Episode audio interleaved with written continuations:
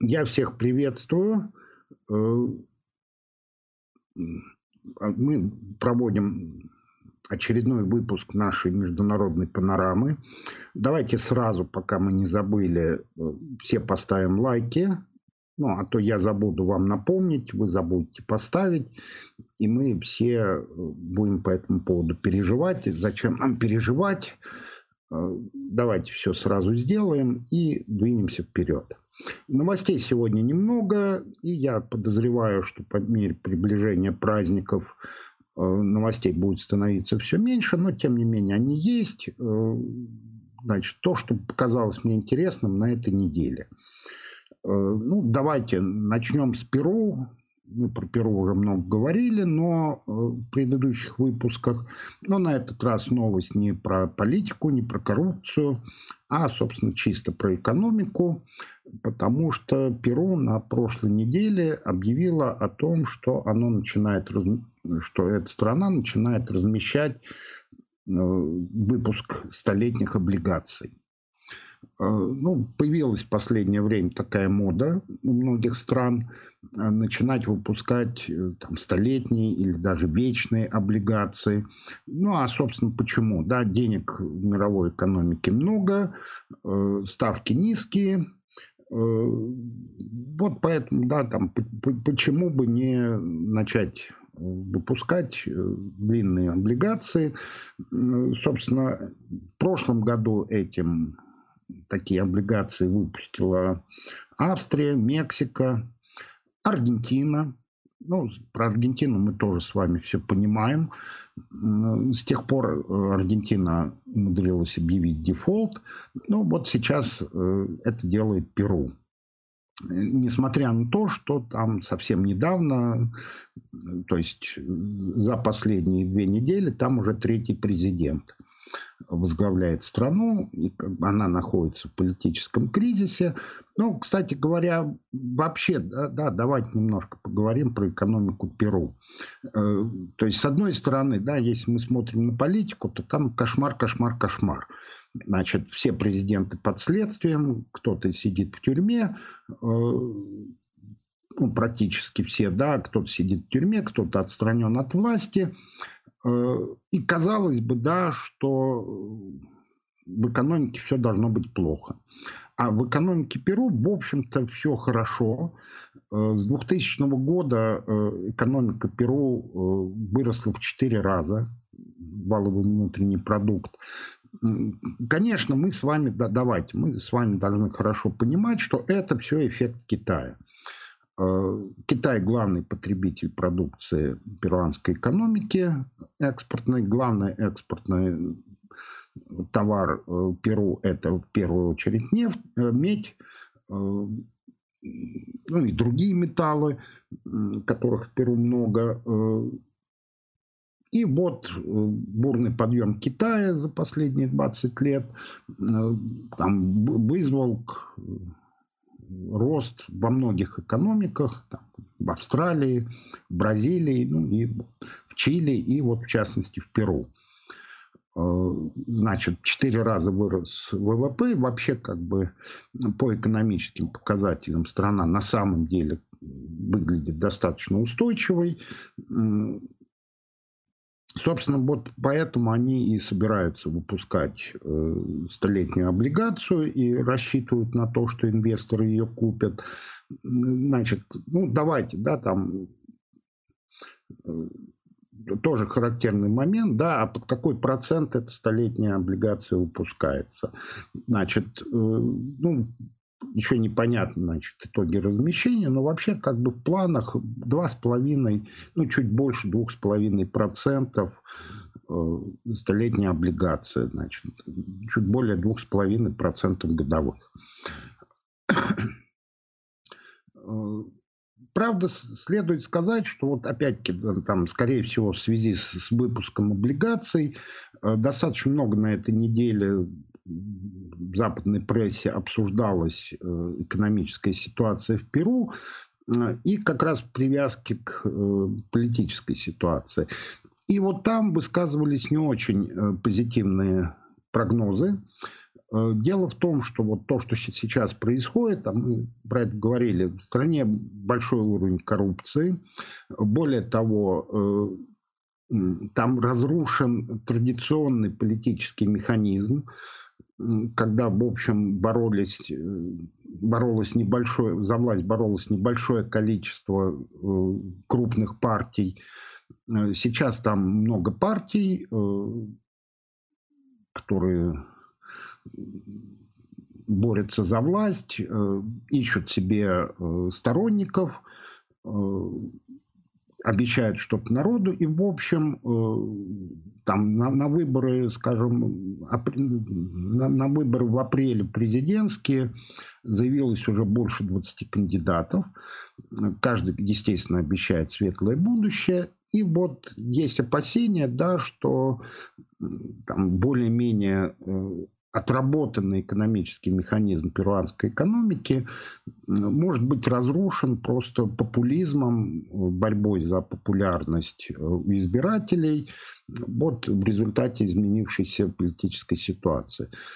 Посмотрим, конечно, но на самом деле какие-то э, элементы э, популистских решений уже и сейчас как бы приняты, скажем, потихоньку разрушается пенсионная система э, перуанская, которая была сделана по образцу чилийской. Ну, должен заметить, что и в Чили э, были сделаны шаги по разрушению чилийской пенсионной системы, которая была образцом для многих-многих развивающихся стран в свое время. В общем, популизм шагает по планете, и Перу тут не исключение. Э, ну, хотелось бы еще добавить, да, многие говорят, да, выросло новое поколение. Дело в том, что 80-е, э, 90-е э, и там, начало 2000-х годов Перу уже пережила довольно-таки серьезный как бы потрясение, ну, там нельзя сказать политический, да, там шла фактически гражданская война. Считается, что 70 тысяч человек погибло. Э, маоистская, ну, некоторые называют ее марксистской группировкой э, «Сияющий путь» э, вела партизанскую войну, контролировала иногда значительную часть территории Перу. Там была реальная война, реально террористическая война шла, она была подавлена там, 90-е годы в основном, к началу 2000-х э, все стало там, гораздо легче. Вот сейчас выросло новое поколение, которое этого не помнит, которое как бы желает получить э, блага сейчас и немедленно, и вот э, с этим связаны, конечно, вот эти изменения в политической системе Перу, которые могут подорвать э, экономическое развитие в будущем. Посмотрим, как будут развиваться события, но вот я про это рассказал, и на этом мы пока и закончим.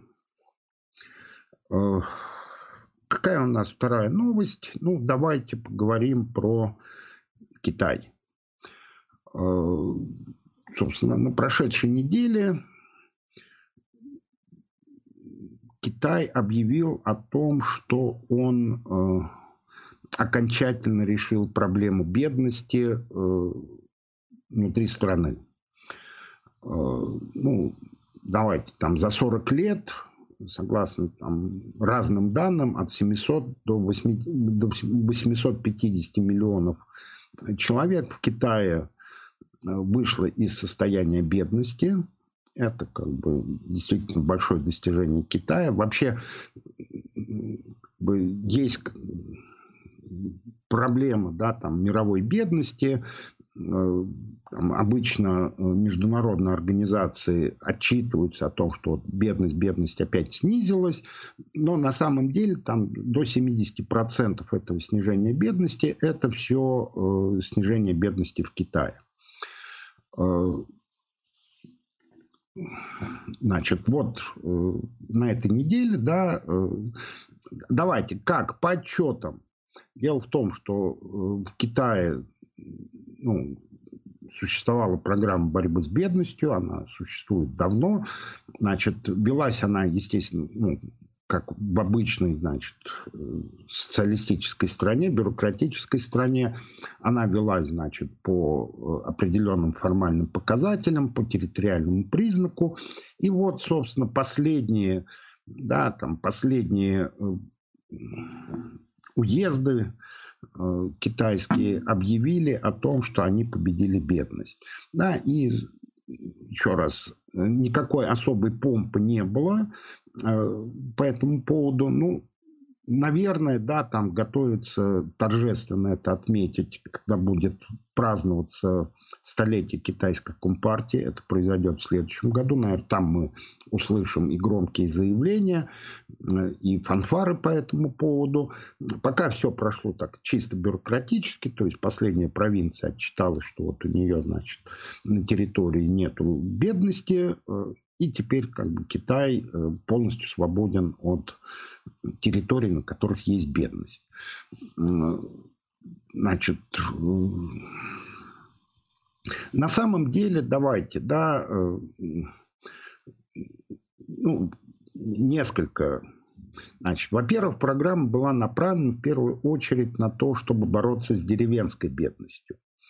Э, и как бы достигалось это тем, что э, ну, фактически ликвидировались, как в Советском Союзе, да, ликвидировались неперспективные деревни, они просто попросту закрывались, жители переселялись, значит, для них строили там поселки городского типа или города, или переселялись в города, э, значит, давались льготы по жилью, э, им там давали какую-то работу не очень доходную, там, дворниками, продавцами, еще кем-то. Э, но, тем не менее, формально люди, значит, выходили из зоны бедности, ну, давайте, да, там, скажем, из зоны нищеты потому что критерии, которые Китай при этом применяет, они как бы ниже э, критериев, которые применяются э, в мировой статистике, э, мировой статистике, ну и в общем, как бы я об этом сейчас скажу, и в самом Китае есть другие критерии, более высокие, и по этим критериям Китай еще очень много как бы, бедности. Значит, ну, по крайней мере, с нищетой, да, вот можно сказать, да, там есть некий уровень нищеты. Э, с нищетой покончено, причем именно сельской нищетой, потому что как бы сама программа была направлена именно на сельскую нищету и вот на эти самые деревни, которые, как бы, которых не было инфраструктуры, невозможно было организовать образование. Это действительно, давайте, да, там люди переселяются туда, где, где они могут э, там, увидеть более э, приобретают более широкий кругозор, где их дети там получают возможность получать образование, где есть врачи, где есть медицинская помощь, там платная она или бесплатная, хорошая она или плохая, но она хотя бы есть. Так что это, конечно, ну, позитивный процесс. Э, на самом деле э, вот многие отмечают, да, что при этом э, городская бедность или городская нищета да, не подпадала под эту программу, а она достаточно высока, просто не было критериев, не было статистики, не было данных по этому поводу э, особых. Э, ну вот смотрите, да, если брать критерии Мирового банка, то по оценкам Мирового банка, значит, по критериям бедности э, в Китае еще сохраняется э, ну, 373 миллиона человек, значит, которые э, бедных. Это по критериям Мирового банка. Эти критерии там достаточно низкие, но вот еще почти 400 миллионов человек э, находятся ниже этих критериев. Значит, на самом деле не так давно премьер Китая Ли Кэцян тоже как бы подошел со своими критериями, там, тысячи юаней в месяц э, на человека доход. И по его оценкам, значит, ниже этого критерия, ну, тысяча юаней в месяц, это примерно 120-100 ну, 130, да, 130-140 долларов в месяц. Значит, по этим критериям 600 миллионов, значит, по оценке Ликоциана, находится в зоне бедности. Э, человек, Поэтому, да, с одной стороны, это, конечно, достижение, да, но с другой стороны, да, и есть вот эта неучтенная городская бедность, э, с которой как бы трудно, да, с, селами, в общем, более-менее понятно, как поступать, хотя, не знаю, да, там не было, наверное, движения деревенщиков, такого, как было э, в России, когда боролись с неперспективными деревнями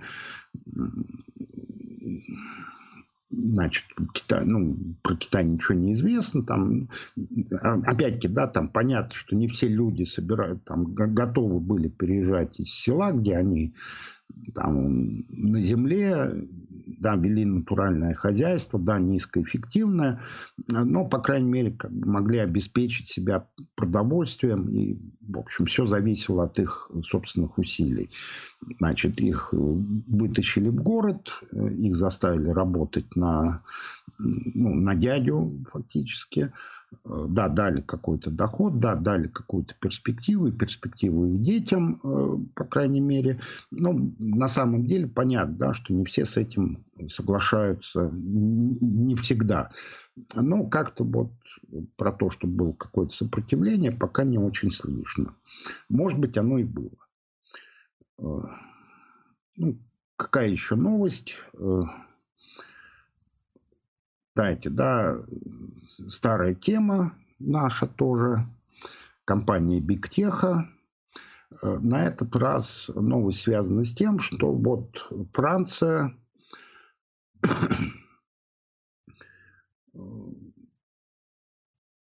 предъявила счета э, Фейсбуку и Амазону, значит, пытаясь заставить их заплатить э, действующий во Франции цифровой налог.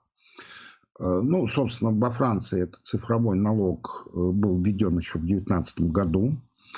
Э, но тогда вмешалась администрация США. Почему? Потому что под действие цифрового налога французского попадали исключительно американские компании. Собственно, этот налог даже как бы имел сокращенное название налог ФАГа. То есть Facebook, Amazon, Google и Apple попадали под действие этого налога. Да, больше никто не попадал, в том числе и европейские информационные компании под действие этого налога не попадали. Э, значит, исключительно американские компании, американская администрация наехала на Францию в первую очередь, э, объявила о том, что будет пошлины на э, повышенные пошлины на экспорт французских товаров. Э, тогда же, да, в 2019 году, было решено э, совместно, что хорошо, Франция не берет цифровой налог, э, Соединенные Штаты не вводят пока пошлины, мы ведем переговоры в рамках Организации экономического сотрудничества и развития.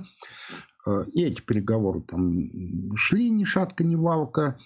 А летом этого года Соединенные Штаты прервали переговоры, и вот французы в ответ, да, сейчас э, начали требовать, что ну, раз переговоры не ведутся, то давайте пускай компании платят этот самый цифровой налог. Ну, в принципе, э, расчет показывает, что вот этот цифровой налог принесет 500 миллионов долларов в французскую казну. Не очень много, конечно.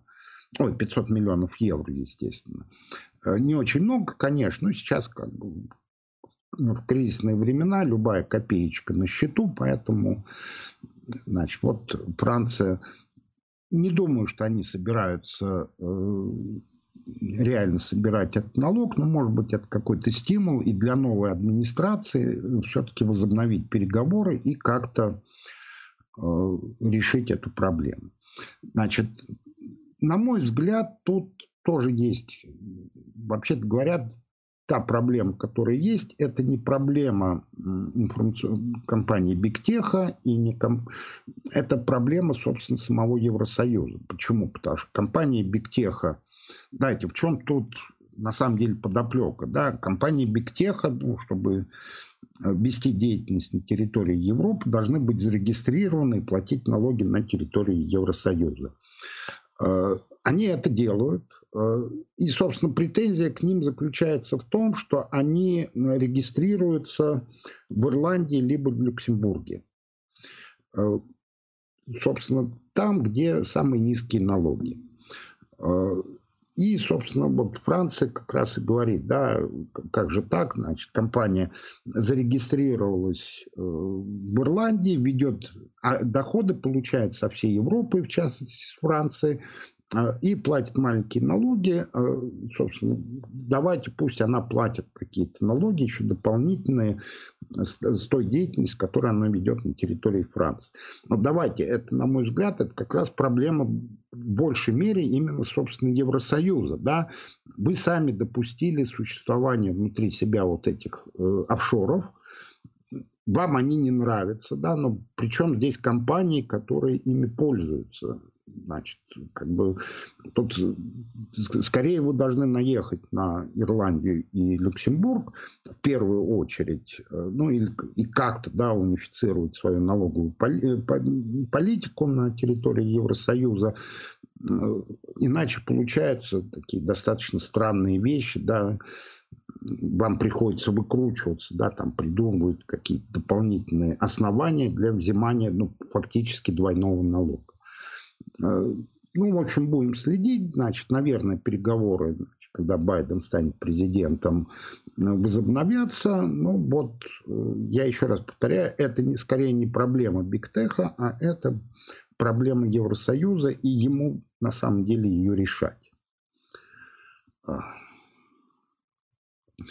Ну и последняя новость этой недели. Значит, индекс Dow Jones Э, достиг отметки 30 тысяч пунктов. Это все как бы об этом написали, все это отметили. Сейчас, да, там к концу недели Dow Jones чуть-чуть ниже 30 тысяч пунктов. Ну, в общем, всем понятно, да, что как бы, там, рано или поздно, на следующей неделе, там, в ближайшем самом будущем как бы индекс устойчиво перешагнет эту, ну, скажем так, да, там чисто психологическую отметку, 30 тысяч она как бы ни о чем не говорит. Э, собственно, меня эта история, ну, там можно долго говорить, да, там индекс Доу Джонса, да, ну, давно уже признано, что он методологически неверно составлялся изначально, и сейчас методологически неверно составляется, и как бы у него есть проблемы, да, поэтому большинство пользуются, конечно, индексом S&P. Если мы посмотрим на фонды, которые ну, инвестиционные фонды, которые привязаны, значит, к индексу Доу Джонса, то там, э, значит, их капитализация этих фондов там не больше 30 миллионов э, долларов, а к индексу S&P привязанные фонды это 4,5 триллиона долларов. А, но, опять-таки, значение Dow Джонса заключается в том, что он рассчитывается с 1896 года.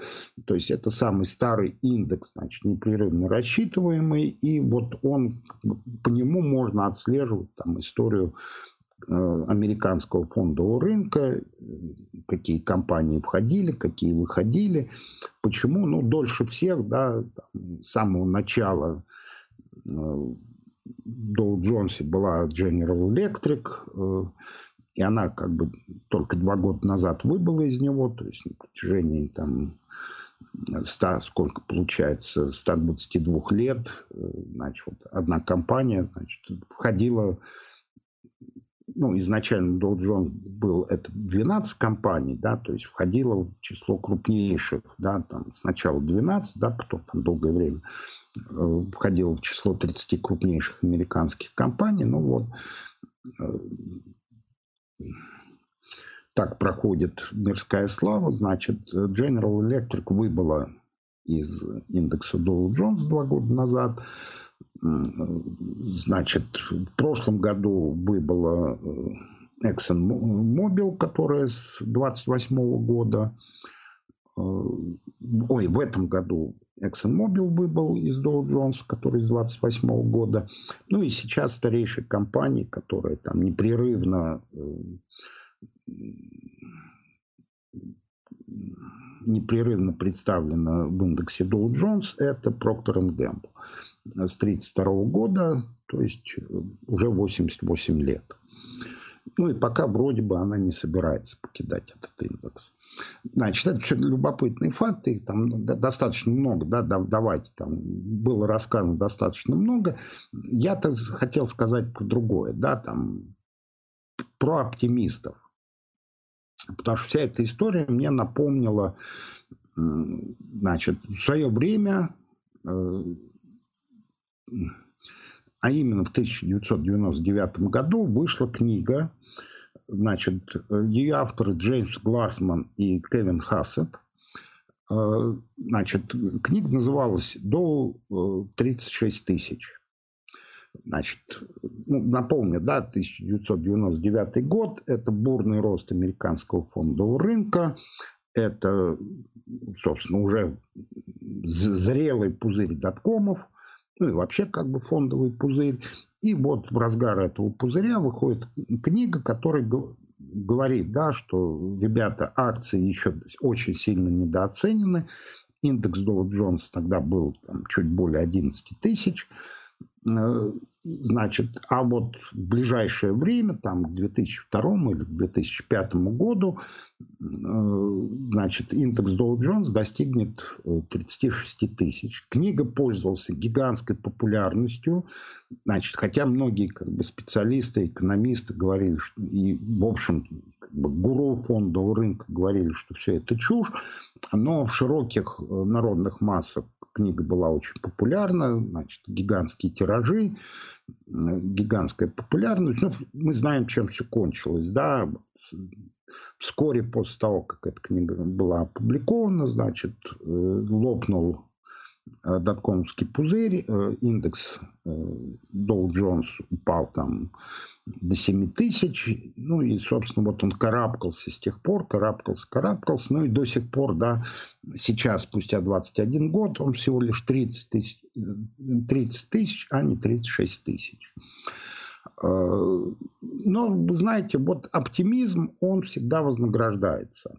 Значит, Кевин Хассет, ну, который как бы экономист, академический экономист, соавтор этой книги, да, он, в общем, сделал неплохую карьеру э, в результате, э, значит, в семнадцатом году Дональд Трамп назначил его главой экономических советников Белого дома. И он на этом посту доработал до 2019 года. Опять-таки, почему его назначили? Ну, потому что он остался таким же неисправимым оптимистом. И он поддерживал, да, один из немногих академических экономистов, он поддерживал идею э, Дональда Трампа, что есть возможность обеспечить устойчивый э, рост американской экономики с темпом более 3% в год, ну, а даже, может быть, 4%. И вот как бы за свой оптимизм он был назначен главой экономических советников. Такой, да, неисправимый э, оптимист. Значит, в 2019 году он уволился, э, а в 2020 году, когда началась эпидемия коронавируса, его вновь привлекли, и он вновь, причем привлекли его именно для того, чтобы значит, помочь э, Белому дому разработать стратегию борьбы с коронавирусом. Там он вновь проявил свой э, безудержный оптимизм, собственно, который повлиял на политику Трампа по отношению к коронавирусу. Он разработал модель, которая показывала, что как бы, к середине мая э, там смертность коронавируса дойдет до нуля, поэтому ничего страшного нету. Это все такая простая, там, мало, мало что значащая эпидемия, поэтому не надо вводить жестких карантинных мер. Ну, я еще раз повторяю, да, там вот его безудержный оптимизм, значит, который как бы передался администрации Трампа, во многом, ну, как мы теперь понимаем, и стоил Трампу э, его президентского поста. Но, тем не менее, да, вот человек как бы да, при этом, значит, у него, ну, смешно, да, когда он э, как бы работал по эпидемии, то у него он проявил еще как бы качество, да, с одной стороны безудержный оптимизм относительно эпидемии, но как бы и у него были очень, э, да, но и при этом крайний пессимизм. Значит, он говорил, что если начать закрывать экономику, то она так рухнет, ну, очень сильно рухнет, что тоже как бы было, как показали последующие события, неверно. И вообще как бы начался мировой глобальный кризис, э, который, из которого мы не выйдем, если будем э, закрывать экономику. В общем, человек, у которого все прогнозы не сбылись, но тем не менее делает хорошую карьеру. И вообще как бы, мы, мы пока живем, да, пока мы живем в бюрократическом мире, у нас, конечно, оптимисты будут цениться гораздо больше, чем реалисты. Собственно, это вот урок из совершенно наглядный из этой истории. Ну да, собственно, начали мы с 30 тысяч которые все еще далеко э, от прогнозов э, Кевина Хассета. Но, тем не менее, да, это никому не мешает. Э, ну, собственно, нет, вот я, видите, был да, нереалист, а пессимист. Я не забуду. Значит, ставьте лайки. Не забыл, ставьте лайки Подписывайтесь на канал, пишите комментарии, э, говорите, что нравится, что не нравится, что еще, как бы, о чем еще поговорить. У нас есть телеграм-канал, там есть чат, можно все обсудить. Э, мы всегда к вам прислушиваемся. А на этот раз прощаемся. До новых встреч.